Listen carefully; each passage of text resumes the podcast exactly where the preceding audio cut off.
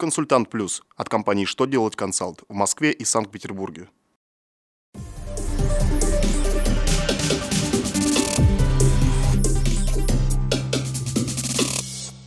Добрый день! Для вас работает служба информации телеканала «Что делать ТВ» в студии Ольга Тихонова.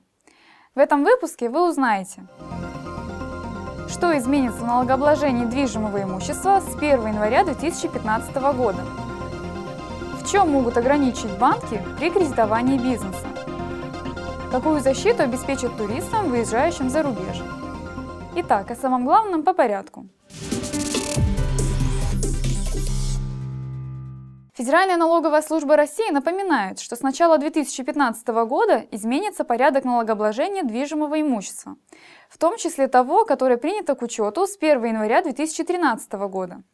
В частности, не будут признаваться объектом налогообложения основные средства, отнесенные к первой и второй амортизационной группе, но по движимому имуществу, принятому к учету с 1 января 2013 года, налог придется исчислять только в случае, когда оно принято на учет в результате реорганизации или ликвидации юридического лица, а также при получении или приобретении этого имущества у взаимозависимых лиц. В других случаях по новому движимому имуществу будет предоставляться льгота. В Госдуму направлен законопроект, содержащий поправки в закон о банках и банковской деятельности. Документ предусматривает отмену права банков в одностороннем порядке изменять процентные ставки по кредитам, выданным индивидуальным предпринимателям и организациям. Речь идет о случаях, когда возможность повышения ставок или изменения порядка их определения закреплена в договоре между кредитной организацией и клиентом.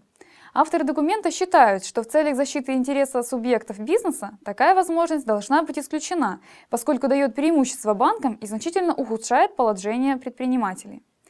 Согласно тексту законопроекта, в случае принятия он будет распространяться на правоотношения между бизнесменами и банками, возникшими до вступления его в силу. Правительство России намерено установить минимальную сумму по договору страхования туристов, отправляющихся за пределы страны, в размере 2 миллионов рублей. Кроме того, власти хотят обязать туроператоров разъяснять клиентам под личную подпись, что отказ от заключения договора о добровольном страховании будет означать для них самостоятельную оплату всех медицинских услуг, которые могут потребоваться туристам на отдыхе. Глава правительства Дмитрий Медведев напомнил, что россиянам в безвизовых странах неоднократно отказывали в оказании медпомощи из-за недостаточности страхового покрытия. При этом он отметил, что в ряде случаев это происходило по причине халатного отношения к страховке самих туристов. На этом у меня вся информация. Благодарю вас за внимание и до новых встреч!